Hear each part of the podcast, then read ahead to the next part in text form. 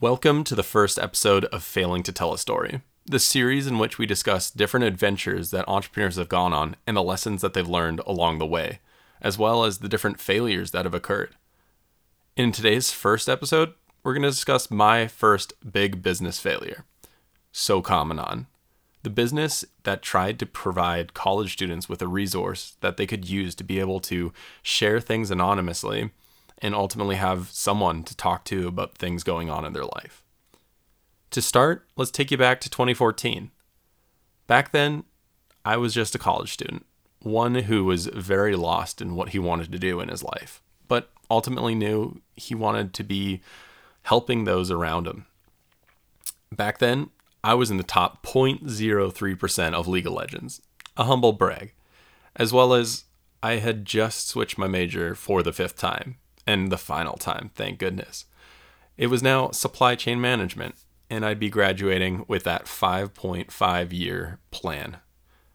Also, I just quit my job at Target and picked up a new one at the Market Research Lab at ASU. This job was fantastic in so many different ways.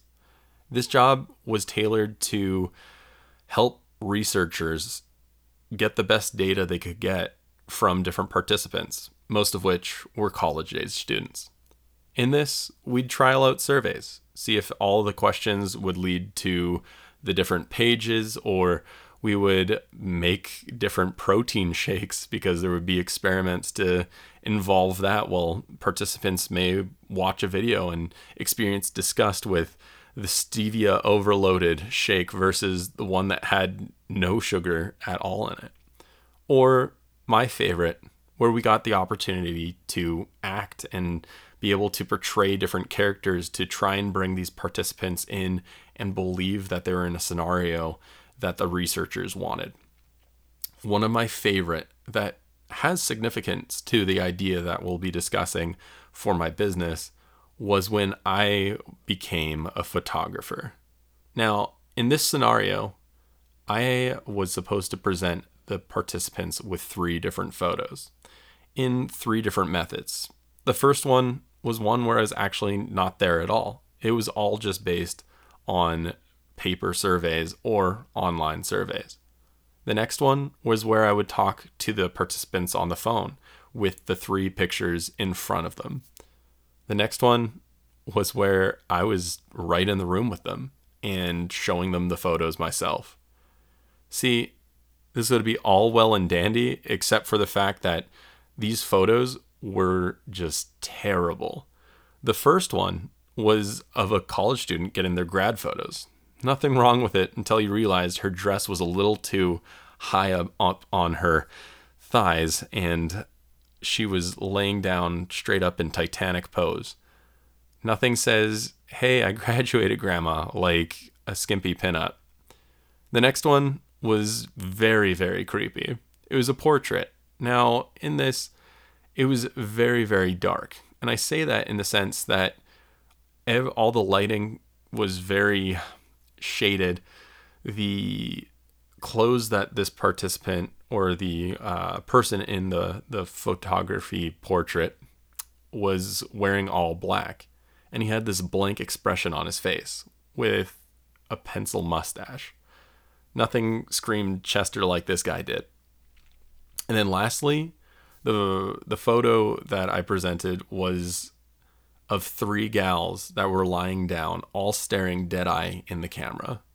Now, the other thing too was one was clearly the mom of the two daughters, with their hair intermixed, all redheads.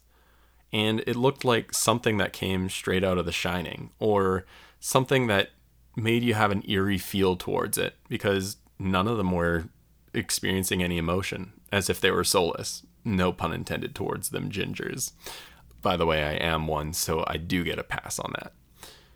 But yeah, we would bring these participants into the room or talk to them on the phone, and we learned that in the surveys, they were very open and honest about their opinions, them rating every single criteria very lowly. The next, on the phone, people were a little more honest, but still hesitant, knowing that there was a person on the other side. Lastly, bringing people in to look at the photos directly. It'd be so hilarious to watch these participants come in and just compliment my photography. They'd tell me what a wonderful job I did, often giving it higher on the scale than anything low. But there were a few incidents in which some of the participants were horrified. They saw the photos, and these are those people that are very honest with what they believe. So much so that one participant was actually a, a dad who was recently expecting for one of his daughters to graduate from college. And he looked at that photo and thought, what if my daughter was in there? And needless to say, he graded everything very, very low. So much so after it, he told me I was a horrible photographist, photographer, and I should give up the art completely. To which, to you, wonderful participant, I did. I don't do photography anymore. But with that, that's where we lead to the next part of the story, in which this job also presented me with the first opportunity to start thinking towards SoCommon. There was one research experiment that expected uh, or had the participants go to a separate location to start taking uh, an experience at the library, in which after they'd fill out a brief survey and hand it to me, who was sitting outside the library at a foldable desk or a foldable table. And needless to say, it was very boring. So much so that I, I started doing that kind of mental game of counting different weird things going on around me, like how many um, longboarders would fall off and uh, you know have their longboard long far away from them and chase after it, or how many people would awkwardly discuss what happened last night. But lastly, there was one group of participants in my mind that were kind of on the the sadder side, the ones that would be all hunched over and would be having their hair drooped in front of their face, or you clearly see some sort of pain on their face. And these were the people that I felt for so much that I wanted to almost get out from my table, leave my post, and go talk to them and see how their day's going. Because, quite frankly, I know when I've been in those situations, I wish somebody would have come and just chatted with me for a bit. So, with that said, I didn't do that because I loved my job and I wanted to keep it. But I started thinking, wouldn't it be cool if people would just sit down in front of my table and start discussing what's going on in their life? So I could be a listening ear and contribute back to them and be able to comfort them, letting them know that failing a test isn't everything, or, you know, maybe having uh, not being invited to a party isn't all that great. I mean, for me, quite frankly, failing a test was nothing because I tend to drop a semester or drop a class every semester. Or to be honest, I just didn't like parties in general. So, yeah, I'd be more than willing to be a, a comforting side to that because, quite frankly, I thought I was doing pretty well at the time and I was experiencing some of those things too. Also, in college, it hit me pretty hard that I had people I could go to, but nobody that I, or I guess I had people I could discuss what's going on in my like gaming world. Like whenever I was playing video games, I had a group of people that I would play with, we'd have a good time and leave it there. But I had nobody I would share emotional value with because I was kind of friends with people during that time just for the good times. And a lot of them reciprocated in the same way. Whereas if one started sharing something that's going on in their personal life, it might have been a little bit weird. I know for me, I would have been more receptive to chatting it up, but there was some hesitancy on my side to be even able to share what's going on in my life. But this is where I started piecing things together that it's hard to share with some of the people you know. And quite frankly, the whole idea of being able to talk to a stranger about issues that are going on in your life doesn't hurt that much because there's limited buy-in from that person or there's no real rep- repercussion because it's not like they could go out and share with other people that you're a bummer or anything of that front. So I started thinking of ways that would be cool to be able to chat with somebody, um, but even then, as I discussed earlier with the one, uh, what is it called? Not treatment, man. I, I'm still stuck in the, the work brain. Uh, experiment with the one experiment uh, where we did the photography part people were still very, very hesitant if they could see another face. Even though they had no buy in to my photographer self, they would still be hesitant to share that these photos were terrible. Maybe some of them actually liked it. Who knows? Maybe somebody actually took one and ended up framing it in the room. But that said, I started thinking also all right, there might be a bit of hesitancy. What about the idea of being able to kind of box the other person off and still keep the the in person feel to it, but they wouldn't be able to see me, I wouldn't be able to see them, but we could just talk to each other. Then I realized there's definitely uh, a part of this in day to day right now, which is if you're Catholic, there's there's the confession that you can go into. So uh, that's not something I wanted to start jumping into, but I kept thinking about it, pitching the idea back and forth to my parents, who, bless their souls, they share what's going on in their minds and how things might not work. Whereas there's sometimes where I wish they would just say, "Hey, that's a cool idea, run with it." But I appreciate their criticism because it shows that they care and they want me to be thinking about what's going on with the idea and how the problems could occur. And to be fair, they helped me figure out that maybe this platform should be put online, that doing it in person would be a hassle for whoever is listening as well as a hassle for whoever's coming because it, it's not like a carnival situation where it's like a kissing booth and it happens just sporadically, it, it would almost have to be planned because they need to know it's there. They might not be willing to share some information voluntary, so you have to go out advertise that they have to come to this one location and uh, meet with a total stranger, which could be a little sketchy uh, to say the least. So so began the, the idea that well I, I use Skype a lot. I I use a lot of different communication tools online to play video games and whatnot. So why not do the same? And so this started the next phase, which was making it a resource that could be online for uh, people to be anonymous as much as they wish to be. See, I took the theme of the survey uh, or experiment and said, well, some people were willing to be open and honest face to face. Why not create it so you can choose to have the video option where you can talk to somebody and see their face because maybe there's some comfort in that. Or the next one where being able to talk to somebody uh, just with voice communication so you don't have to see the expressions on the other person's face. Or maybe it helps that you can kind of dissociate the other person on the other side with somebody who might be thinking poorly of you or anything of that. Or lastly, an option to be able just to do it through text, to be able to just share what's going on in your life and have somebody on the other side responding back to you, just like a customer service part on like a website. So that's where I started. And this idea kept growing and I, I started thinking, well, what are what are the statistics behind this? What what are some things that are really showing that this is an issue that college students are experiencing.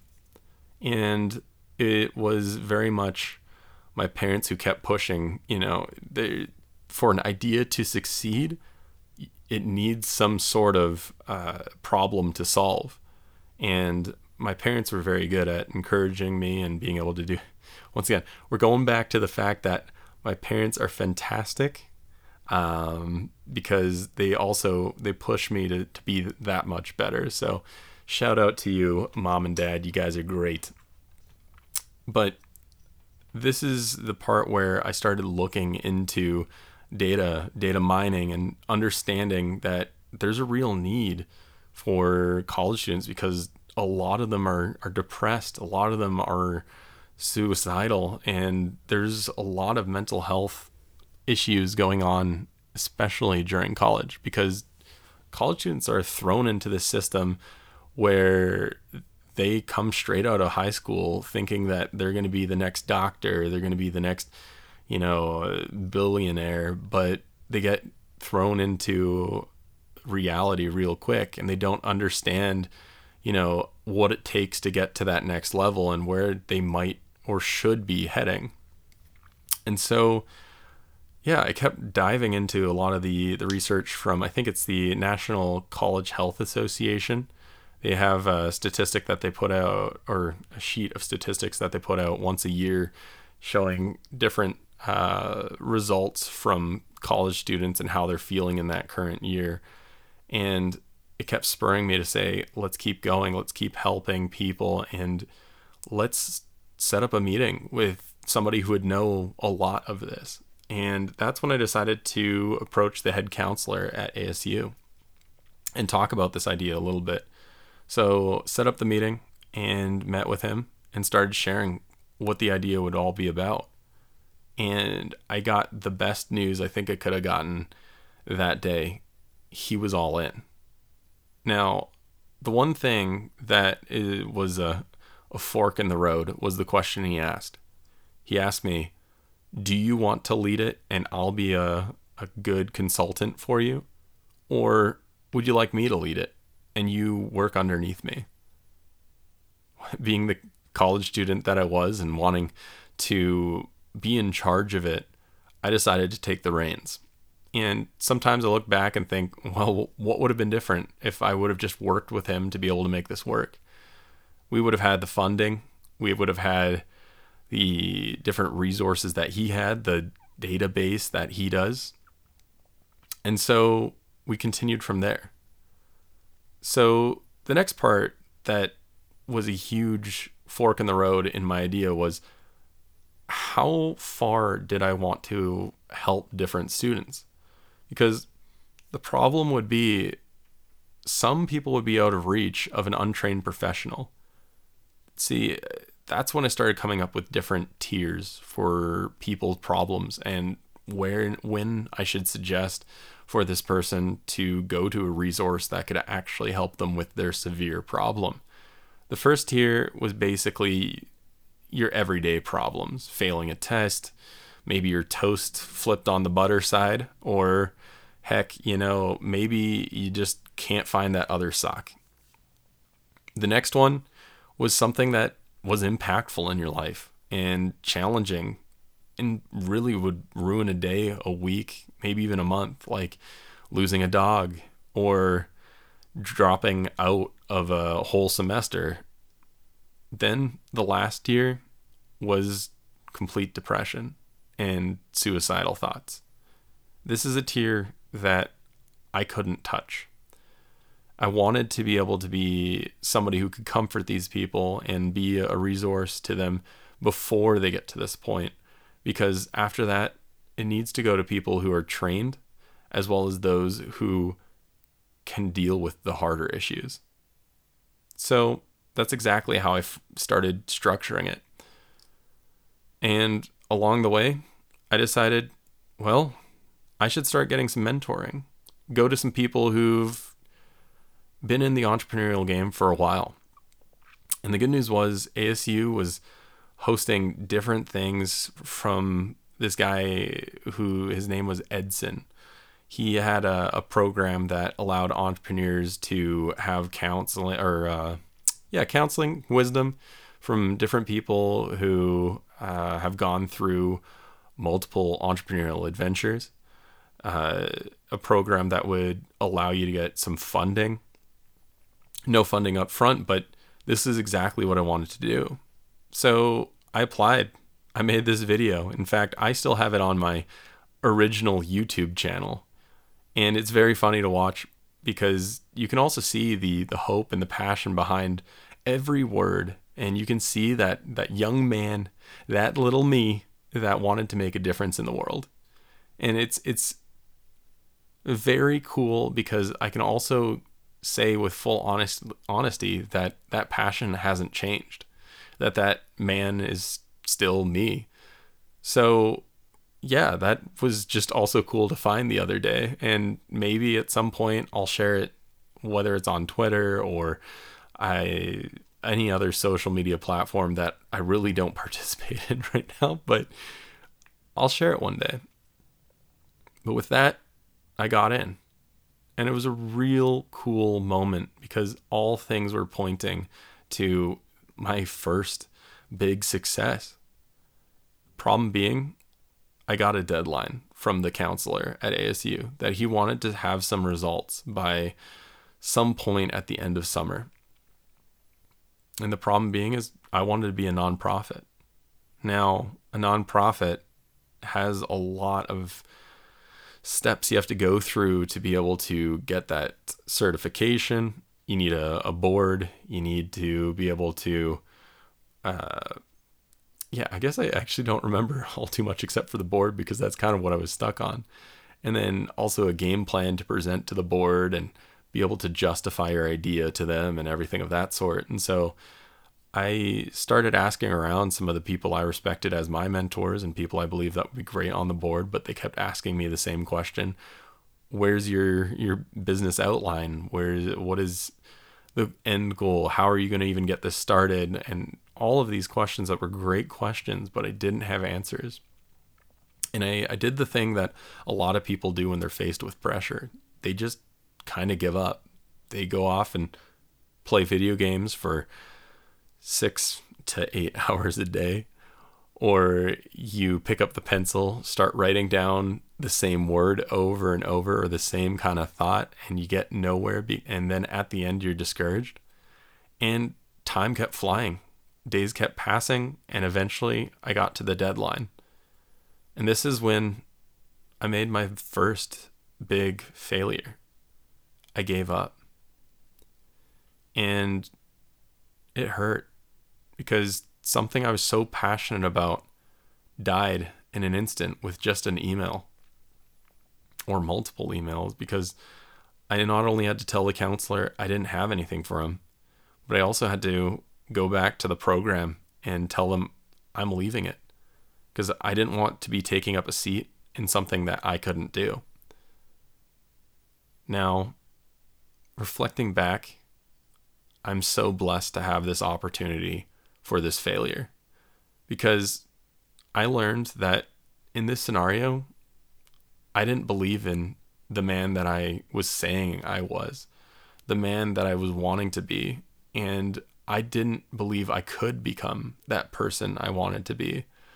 So I just didn't keep trying to become that person and I just gave up. Even then I didn't even ask for an extension on the deadline. I didn't reach out to my counselor within the program and say, "Hey, I need help in this because I'm about to lose my opportunity."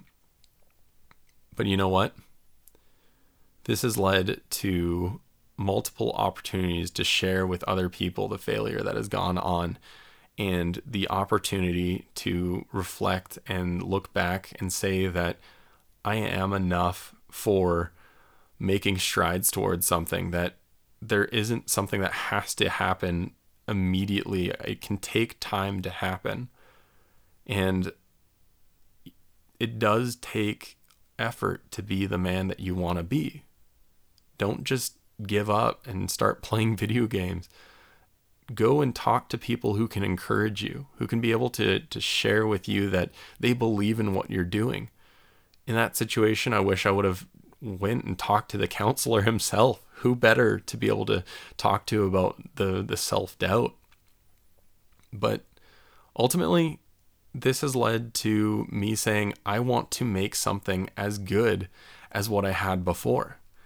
And heck, maybe even one day I'll pick up this idea again. Eh, in fact, maybe the idea is already out there.